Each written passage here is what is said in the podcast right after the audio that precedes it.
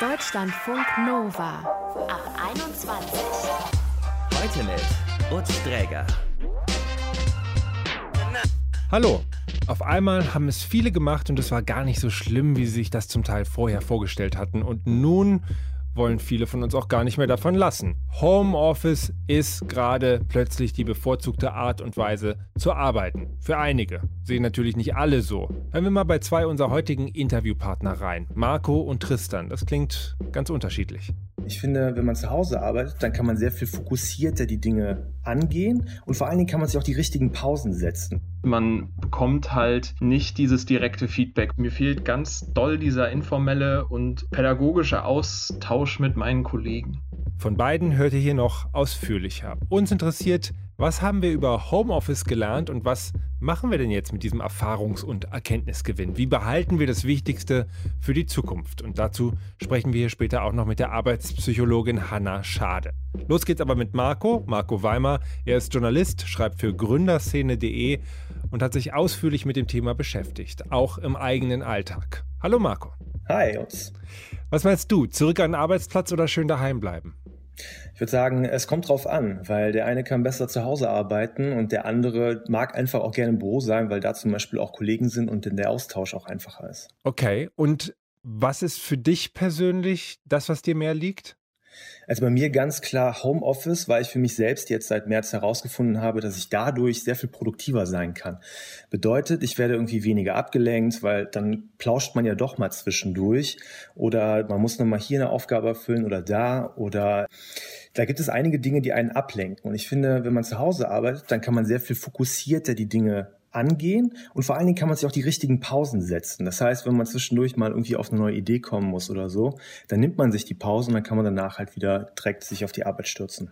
Aber das mit dem äh, fokussierter Arbeiten, das gilt natürlich auch wieder mal nicht für alle, nehme ich an. Also ich meine, viele Leute kennen das vom Studium oder vom Lernen äh, für die Schule zu Hause. Da ist es auch nicht so einfach, dann nicht auf einmal sich auf dem Sofa mit dem Handy in der Hand wiederzufinden, oder? Ja, das ist eines der Grundprobleme, dass wir uns natürlich auch gerne zu Hause ablenken. Dann macht man auch mal hier ein bisschen Haushalt oder dann hat man vielleicht noch die Kinder zu Hause jetzt durch die ganze Corona-Krise. Da gibt es natürlich auch einige Faktoren. Da kommt es natürlich drauf an, wie kann man selber mit dem Homeoffice umgehen. Und deswegen ist es, glaube ich, auch Aufgabe der Chefs, darauf zu achten, okay, welcher Mitarbeiter oder welche Mitarbeiterin hat jetzt auch das Potenzial, dann auch von zu Hause aus zu arbeiten, weil sie halt eben produktiv sein kann und wer ist halt besser auch im Büro aufgehoben. Also ich finde, da muss man halt eben gut unterscheiden können. Aber wäre es denn legitim, anstelle eines Chefs zu sagen, pass mal auf, Frau Greta Schmidt, Sie bleiben bitte hier im Büro, weil Sie machen nur Mist zu Hause und äh, der Kollege nebenan, der darf aber bitte jetzt vom Wohnzimmer aus arbeiten. Das ist natürlich ein grundsätzliches Problem. Es braucht natürlich dann intern im Unternehmen eine Absprache. Das bedeutet, nicht zu sagen, hey, alle hier back to office oder alle können jetzt hier frei Homeoffice machen. Ich glaube, die Lösung besteht darin, dass halt eben ein Konzept gefunden wird, mit dem auch alle dann zufrieden sind. Das bedeutet, man muss eine Absprache treffen, dass man sagt zum Beispiel, okay, fünf Tage die Woche muss ich arbeiten, drei davon kann ich im Homeoffice machen und die anderen beiden gibt es dann halt eben auch eine gewisse Präsenzpflicht, weil es gibt zum Beispiel auch so Faktoren wie Teambuilding. Also das heißt, man muss sich ja auch mit den Leuten austauschen und das hilft auf jeden Fall natürlich dann, wenn man im Büro ist. Wenn man alles nur digital dann irgendwie klärt, dann kann das natürlich manchmal auch zu vielen Missverständnissen führen und es ist schwierig dann auch so ein gemeinsames Gefühl für das Unternehmen aufzubauen. Mhm. Was ist denn da deine Erfahrung? Also ich meine, das ist ja auch wahnsinnig aufwendig. Jeden Quatsch muss man tatsächlich mit längeren Chats irgendwie besprechen. Das hat man sich ja sonst wirklich zwischen Toilettentür und, keine Ahnung, Drucker zugerufen. Ja, das ist halt eine gute Frage. Ich würde zum Beispiel behaupten, dass man natürlich auch sehr viel Bullshit äh, im Büro passiert. Das heißt, da quatscht man natürlich mal so zwischendurch, mal hier in der Küche, mal da irgendwie an der Toilette. Und dann gibt es auch sowas wie Meetings. Das heißt, da trifft man sich dann und dann geht es dann um bestimmte Themen. Man will, möchte Lösungen finden. Aber im Endeffekt haben dann viele dann am Ende auch das Gefühl, da ist gar nichts Vernünftiges jetzt bei rumgekommen.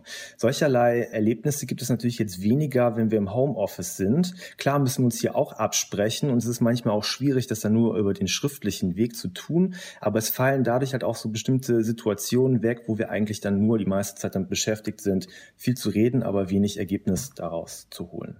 Der Bullshit fällt weg und ich glaube, es ist ja kein Zufall, dass du diesen Begriff des Bullshits benutzt. Der kommt ja auch von dem Anarchisten David Gräber, der den Begriff der Bullshit-Jobs geprägt hat. Glaubst du, dass viele Jobs, die keiner braucht, jetzt tatsächlich auffliegen als solche und sich vielleicht sowas wie ein bereinigendes Gewitter dadurch ergibt? Also ich glaube, das Potenzial ist auf jeden Fall da. Also Graeber selber ist ja auch ein Kapitalismuskritiker und seine Kritik richtet sich natürlich dann auch immer so ein bisschen auf das Management. Das heißt auch auf Positionen, wo es dann oft darum geht, Aufgaben von einer Stelle zur anderen zu schieben und irgendwer muss sie dann erfüllen. Das fällt natürlich so ein bisschen weg, wenn wir im Homeoffice sind, weil da ist natürlich jetzt diese Hierarchie nicht so stark gegeben und da können natürlich auch Aufgaben formuliert werden und arbeitet man die ab, aber es gibt halt nicht mehr so gesehen den Chef als Vortor Turner. Und äh, ich glaube sehr wohl, dass jetzt diese ganze äh, Homeoffice-Geschichte auch bedingt durch die Corona-Krise da einiges ändern kann und die äh, ganzen Strukturen auch ein bisschen verschlankt, weil wir selber merken, wie viel Zeit brauchen wir jetzt eigentlich, um bestimmte Aufgaben zu erfüllen. Und viele werden bestimmt feststellen, dass ich zu Hause auch produktiver und schneller arbeiten kann als zum Beispiel im Büro, weil es keine Ablenkung gibt. Hinzu kommt aber, das ist ja das, was Graeber sagt, viel, was wir im Büro tun, ist halt eben Bullshit, weil wir immer nur den Anschein erwecken, dass wir beschäftigt sind. Das ist auch eine Form von Beschäftigungstherapie, die da im Hintergrund mitläuft, weil natürlich arbeiten wir nicht acht Stunden durch. So viel Aufmerksamkeit kann kaum ein Mensch am Tag aufbringen. Wir brauchen kleine Pausen zwischendurch, aber anstatt uns dann irgendwie sinnvolle Pausen zu nehmen, fangen wir dann an, zum Beispiel im Netz irgendwas zu recherchieren. Wir machen Shopping oder weiß ich was oder wir reden einfach nur. Aber wirklich produktiv für das Unternehmen ist das nicht. Du hast schon gesagt, es gibt bestimmte Typen, denen liegt das ganz besonders von zu Hause zu arbeiten. Auch hat die Situation jetzt gezeigt, dass es wirklich auch in großer Anzahl möglich ist, das zu tun. Grundsätzlich war es aber, besonders glaube ich auch in Deutschland, immer der Fall, dass in der Chefetage das nicht so gern gesehen wurde mit dem Homeoffice. Was glaubst du, diese Argumente, dass da die fehlende Kontrolle ist, äh, wenn die MitarbeiterInnen dann nicht mehr im Büro antanzen, diese Argumente haben die sich jetzt quasi auch entkräftet? Findet da ein Umdenken statt? Tja, das glaube ich jetzt noch nicht, dass da so schnell ein Umdenken stattfindet. Die ersten Mitarbeiter haben erstmal festgestellt, ja, ich bin produktiver. Manche äh, Chefs nehmen das natürlich auch wahr und ermöglichen dann ihren äh, Mitarbeiterinnen und Mitarbeitern auch dann von zu Hause zu arbeiten. Aber so tendenziell zeichnet sich ja gerade wieder ab, dass viele Firmen versuchen, ihre Mitarbeiter erstmal wieder ins Büro zu holen. Und da ist jetzt die Frage, warum tun sie das? Und da kommen wir dann wieder auf David Graeber zu sprechen. Da geht es natürlich dann wieder darum, auch gewissermaßen Macht auszuüben oder halt eben diese Hierarchie klar zu machen, weil ich kann halt diese Hierarchie oder dieses Top-Down-Gefälle natürlich auch immer nur dann richtig wahrnehmen, wenn der Chef auch immer da ist. Das heißt, er kann jeden Moment durch die Tür reinkommen und mich kontrollieren, ob ich jetzt auch wirklich arbeite. Dann kann ich kurz so tun und dann wieder zurückfallen äh, in meinen Sessel oder meinen Stuhl. Aber das Problem liegt ja darin, dass viele Mitarbeiter, die sich kontrolliert fühlen oder unter Druck gesetzt fühlen, nicht unbedingt dadurch bessere Leistungen erzielen. Das heißt, sie arbeiten vielleicht schneller, aber auch nur halb fertig. Und wenn wir, glaube ich, mehr Pausen oder sinnvolle Pausen setzen und halt eben uns eigenständig motiviert an die Sachen heranbegeben, dann ist da, glaube ich, auch eine ganz andere intrinsische Motivation bei, die Aufgabe auch gut zu erfüllen. Denn am Ende geht es ja darum, dass ein gutes Ergebnis hinten rauskommt. Das heißt, man leistet halt eben einen Beitrag. Aber ich entscheide im Homeoffice darüber, wie viel Zeit ich dafür aufwenden möchte. Für das Unternehmen selbst ist ja letztlich dann nur entscheidend, okay, dass dann wirklich was dabei rumkommt. Ihr habt ja bei Gründerszene auch aufgerufen, dass die Leute, die die Website besuchen, da mal ein bisschen abstimmen, was sie eigentlich toll finden. Und wenn ich das richtig gesehen habe, ist der aktuelle Zwischenstand, dass eine Mischlösung da favorisiert wird. Also zwei Tage mal im Büro vorbeischneiden und den Rest der Woche dann zu Hause. Was hältst du davon? Ja, dieses Mischverhältnis ist interessanterweise auch bei uns in der Gründerszene-Redaktion genauso. Das heißt, es gibt Kollegen, die möchten gerne wieder zurück ins Büro, weil sie auch einfach die Mitarbeit mit den Kollegen vermissen. Andere sind aber dann auf der Seite, dass sie auf jeden Fall dieses Homeoffice weiterführen wollen. Und wie ich schon angesprochen habe, liegt die Lösung darin, einen Kompromiss zu finden. Das heißt halt eben zu sagen, Homeoffice ist generell immer möglich. Dafür brauchen wir jetzt nicht große Abstimmungsketten oder Zettelchen ausfüllen oder sowas, sondern das können wir machen. Aber es ist natürlich auch immer schön, wenn man zumindest ein oder zweimal die Woche im Büro ist, um da zum Beispiel halt eben auch eine Form von Teambuilding zu betreiben oder halt da wichtige Absprachen zu regeln, die vielleicht jetzt nicht so gut über Videocall oder über Messenger oder sowas funktionieren könnten. Sagt uns der Journalist und offensichtlich auch Homeoffice-Freund Marco Weimar. Deutschlandfunk Nova Eigentlich ist es doch ein fantastischer Arbeitsweg. Vom Bett vier Meter bis zum Esstisch und da steht da schon der Laptop. T-Shirt und lockere Hose reicht. Kaffee vielleicht noch und der Arbeitstag, der kann schon losgehen. Für einige klingt das super, andere haben die Nase gestrichen voll vom Homeoffice. Arbeiten zu Hause nervt, sagen sie. Sagt auch Tristan aus Köln. Er ist 27 Jahre alt und hat im Januar ein Redaktionsvolontariat bei einem Fachzeitschriftenverlag begonnen. Anderthalb Monate Büro waren das und dann kam eben Corona. Hallo Tristan. Hallo. Von 1 bis 10 auf einer Punkteskala, wie sehr hast du keine Lust mehr auf Arbeiten zu Hause? Oh, so eine solide 3. Also sehr wenig. Es ist schon sehr wenig Lust auf Arbeit zu Hause, ja. Warum ist das so? Es ist halt einfach diese fehlende Trennung zwischen Zuhause und Arbeitsstelle. Und bei mir kommt noch hinzu, ich bin in einem Volontariat, heißt, ich lerne meine Arbeit gerade noch neu.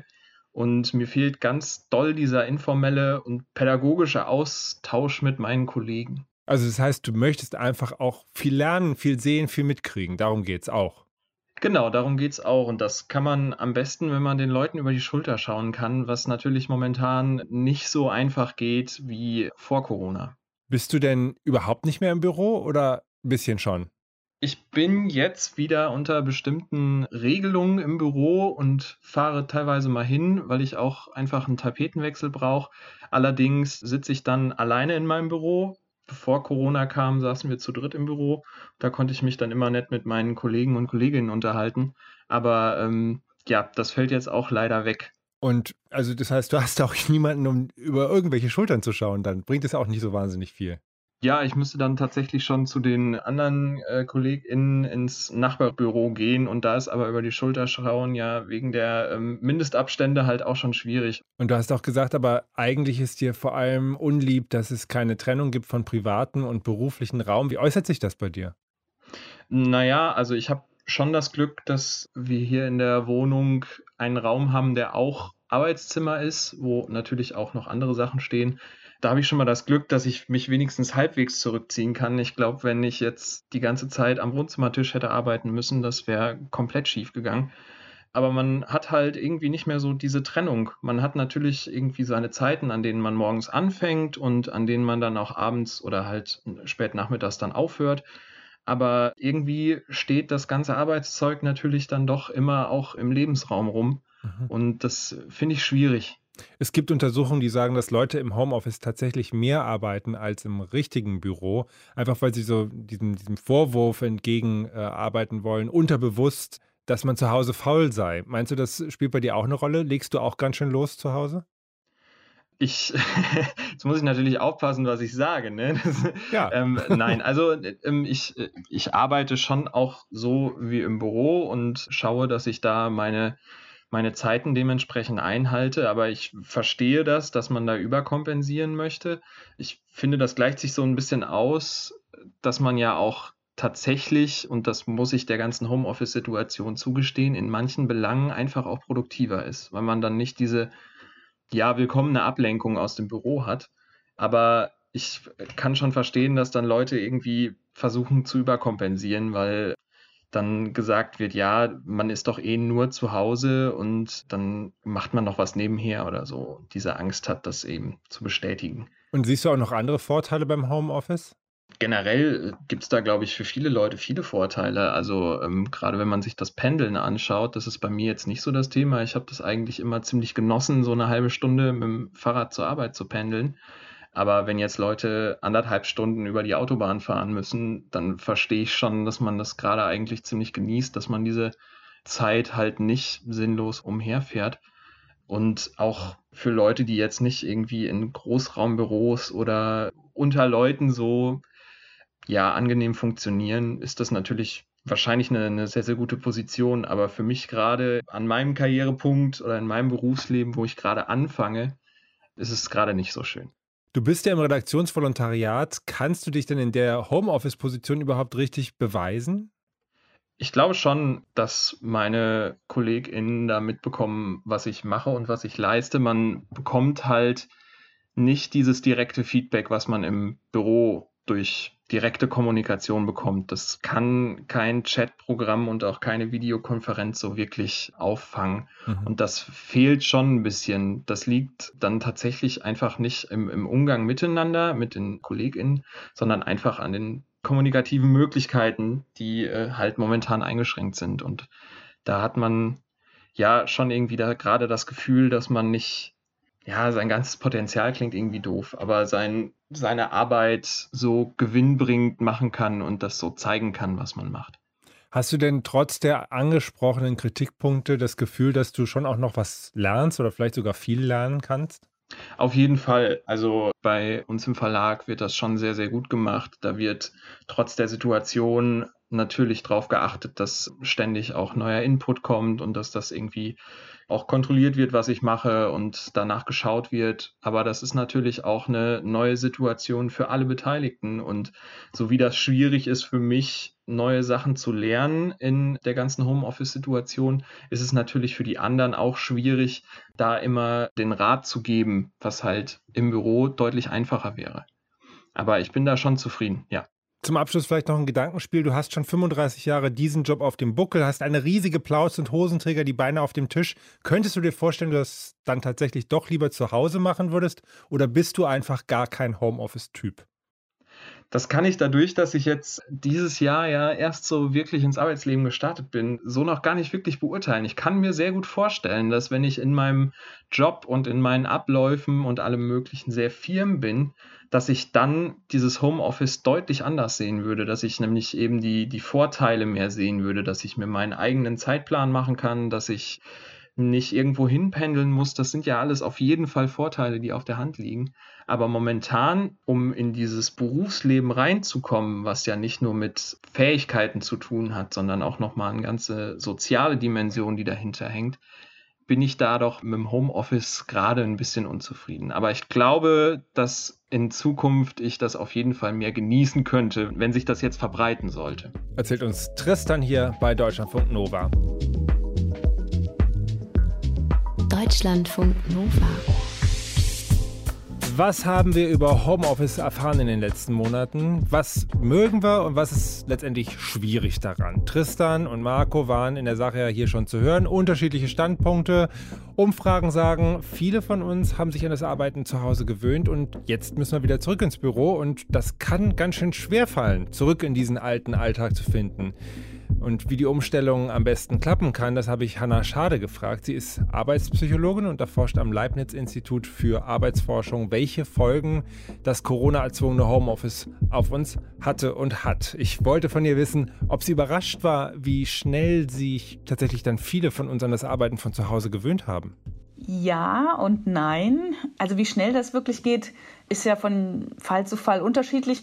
Aber was mich tatsächlich überrascht hat, ist, wie zufrieden die meisten Leute dann tatsächlich an irgendeinem Punkt nach ein paar Tagen, nach ein paar Wochen tatsächlich im Homeoffice sind, obwohl es ja wirklich eine massive Umstellung ist. Also sozusagen die Zustimmung hat sich sehr schnell verändert. Ist das etwas, was dann auch vielleicht Einfluss hat auf unsere Einstellung zum Arbeiten generell? Eine Einstellung, die bleibt?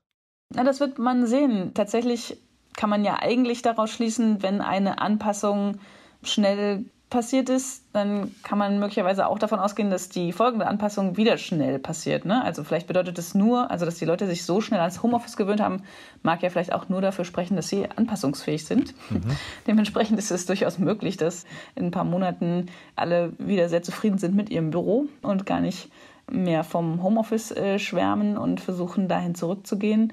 Aber natürlich kann es auch daran liegen, dass die Leute wirklich das Gefühl haben, wow, in vielen Fällen war das genau das, was wir gerade gebraucht haben oder was auch einfach schon lange dran war. Da wiederum splittet es sich dann total auf. Ne? Sind das Leute, die viel pendeln müssen? Sind das Leute, die vielleicht auch in vielen sinnlosen Meetings saßen, die dann durch E-Mails ersetzt wurden? Sind das Leute, die sehr viel daraus gezogen haben, mit ihren Kollegen zusammen zu sein? da ist es, glaube ich, jetzt daran, den Leuten die Möglichkeit zu geben, im Homeoffice zu bleiben, wenn sie es denn möchten, ihnen aber auch die Rückkehr zu ermöglichen, wenn es für die Leute nach eigenem Ermessen das Beste ist. Mhm, also viel individuelle Anlage spielt da auch eine Rolle. Aber mhm. lässt sich sowas bemessen wie Vor- und Nachteile des Homeoffices? Also zum Beispiel Produktivität? Ich weiß, dass alle immer äh, Verallgemeinerungen brauchen, aber die gibt es nicht. Also manche Leute sind im Homeoffice produktiver, andere sind es sicherlich weniger. Gerade die, die motiviert sind dadurch, dass ihre Kollegen da sind und man denen direkt zuarbeitet und man dafür dann ein Dankeschön bekommt, dass man die Vorarbeit geleistet hat, was vielleicht im Homeoffice weniger sichtbar ist. Was wir wissen, ist, dass gerade jetzt in den Anfangsphasen die Leute besonders bemüht waren, eben Produktivität auch zu zeigen durch das Bringen von sichtbarer Leistung, ähm, was wir auch vorher schon wussten, dass es teilweise die Tendenz gibt, im Homeoffice härter zu arbeiten, eben um stärker zu beweisen, dass man arbeitet. Mhm. Weil im Büro kann man natürlich durch Anwesenheit glänzen, unabhängig von der tatsächlich geleisteten Arbeit. Ich weiß nicht, wie das wäre, wenn das Homeoffice längerfristig etabliert wäre und dann man nicht mehr sich gegen diese Vermutung wehren möchte, äh, dass man im Homeoffice vielleicht nur die Füße hochlegt. Wenn man sich da schon bewiesen hat, denke ich, wird die Produktivität sich im Mittel nicht stark unterscheiden. Ist das nicht vielleicht auch eine sehr deutsche Vermutung, dass man im Homeoffice eher die Füße hochlegt oder ist man im angelsächsischen Raum vielleicht schon ein bisschen weiter? Davon gehe ich ganz stark aus, ja dass der Deutsche noch sehr viel Wert auf Anwesenheit und Etikette legt, woanders schon äh, viel mobiler gedacht wird, viel flexibler, viel dynamischer. Gibt es denn Untersuchungen darüber, was gesünder ist für die Psyche, Homeoffice oder Büro? Also was wir wissen, ist eben das Verhalten des stärker Arbeitens, wenn man das Gefühl hat, man muss sich beweisen im Homeoffice, was mit einem stärkeren Burnout-Risiko einhergeht und eben auch mit einem Risiko dafür, dass man vielleicht nicht mehr abschalten kann, nicht mehr so gut schlafen kann, weil einfach die Räumlichkeiten identisch mhm. sind. Zum anderen ist es aber natürlich auch nicht so, dass der Arbeitsplatz für alle angenehm und ähm, konfliktfrei ist. Und wie ich eben schon ansprach, ne, Pendeln ist ein echtes Problem für die psychische Gesundheit in den meisten Fällen. Und gerade Menschen, die pendeln, profitieren sicher von den Homeoffice-Regelungen. Falls jetzt Homeoffice für einige ArbeitnehmerInnen Bestand hat, was sollte man da vielleicht auch beachten? Also ich höre raus zum Beispiel den privaten Raum so ein bisschen trennen vom Arbeitsplatz, die Pausen äh, einrichten und vielleicht auch ein realistisches Bild von der eigenen Leistung haben, also der, auch der investierten Zeit. Was gäbe es da vielleicht noch? Mhm, na, also ich denke, es ist äh, wichtig, weiterhin in Kontakt zu bleiben mit den Kollegen. Zum einen natürlich, weil für viele Leute die Kollegen auch wirklich ein wichtiger Lieferant von äh, Zugehörigkeitsgefühl sind. Und man nicht unterschätzen darf, wie sehr das im Alltag quasi unbemerkt möglicherweise zum Wohlbefinden beiträgt. Zum anderen aber auch einfach, um mögliche Informationsprobleme zu vermeiden. Viel wird ja sonst auf dem Gang äh, zur Kaffeeküche geklärt, wer was wie am besten erledigt oder vielleicht auch einfach nur, man hat ein Problem, wie man seine Aufgabe am besten zu bewältigen hat. Und da traut man sich vielleicht mhm. aus dem Homeoffice heraus nicht so leicht mal die Kollegen anzurufen und zu fragen. Mhm. Und ich glaube, das ist was, wo man echt über seinen Schatten springen muss, wenn man im Homeoffice ähnlich produktiv und zufrieden sein möchte wie im mhm. Büro. Dann kann man, glaube ich, das Beste aus beiden Welten vereinen. Ne? Die Zusammengehörigkeit und die Produktivität, die sich aus der Synergie mit dem Kollegen ergibt, aber auch eben die kurzen Wege und die Ruhe, die möglicherweise im Homeoffice herrscht. Die Tech-Giganten Apple und Google haben äh, jetzt als erstes eine klare Ansage gemacht gehabt. Die haben gesagt, bis Ende des Jahres Homeoffice. Bei Google wurde es jetzt sogar verlängert, Juli 2021, wenn ich richtig informiert bin. Twitter sagt bei denen, gilt das jetzt für immer. In vielen äh, mhm. deutschen Unternehmen wird sicherlich auch noch gegrübelt. Wenn jetzt der Einstieg ins Büro wieder bevorsteht, was ähm, sollte man vielleicht dabei beachten? Von der Arbeitnehmerseite. Also wenn ich jetzt wieder zurück muss in mein Büro auf einmal. Ja, also ich denke, zum einen muss man dann selber aufpassen, dass man nicht äh, so eine Reaktanz mitschleppt, also so einen Widerwillen dagegen, wieder gezwungen zu sein, ins Büro zu gehen, wenn das nicht die eigene erste Wahl gewesen wäre. Zum anderen sollte man aber gut beobachten, wo dieses Gefühl von Widerwillen am stärksten auftritt. Also sind es die Meetings, von denen mir klar ist, dass sie im Homeoffice sehr viel schneller gelaufen sind, weil man stärker auf die Struktur geachtet hat, dass man dann diesen Vergleich, den man hat, zu wie es auch anders laufen kann, nutzt, um Impulse zu setzen, um das, was gut lief im Homeoffice, auch innerhalb des Büros nutzen zu hm. können. Und wie sollten die Führungsetagen auf eventuelle neue Bedürfnisse ihrer MitarbeiterInnen reagieren? Na, so wie immer. wie denn? naja, indem sie tatsächlich versuchen zuzuhören und äh, individuell auf die Arbeitnehmer einzugehen, wo es geht. Denn gerade jetzt, wenn Arbeitnehmer größere Freiheiten gewöhnt waren, kann man sich sonst auch einen Vertrauensvorschuss äh, verspielen, wenn man äh, da zu wenig flexibel auf ja, Bedürfnisse eingeht. Das sind ja nicht nur Bedürfnisse, sondern das sind auch wirklich Verbesserungsvorschläge, die gerade jetzt von Arbeitnehmern geäußert werden können. Und wenn ich die ernst nehme und vielleicht sogar mir aktiv einhole als Führungskraft, dann sind wir 2021 vielleicht alle deutlich produktiver als noch vor Corona. Mhm, also es ist eine große Chance eigentlich auch. Mhm, absolut. Die Arbeitspsychologin Hanna Schade. Chancen sollte man ja nutzen und insofern ist es vielleicht gut, wie Hanna auch schon empfohlen hat, möglichst wachsam in den kommenden Wochen und Monaten darauf zu achten, welche alten und neuen Regelungen einem liegen und ja, wo einem Dinge auffallen, die man mal dringend mit Chef oder Chefin besprechen müsste. Ist ja für alle ein Lernprozess und eben ja, eine Chance. Das war der Ab 21 Podcast für heute. Mein Name ist Utz Dräger. Vielen Dank fürs Zuhören, im Büro oder daheim. Macht's gut und bis bald. Deutschlandfunk Nova ab 21. 21. Die Podcasts jederzeit auch auf deutschlandfunknova.de.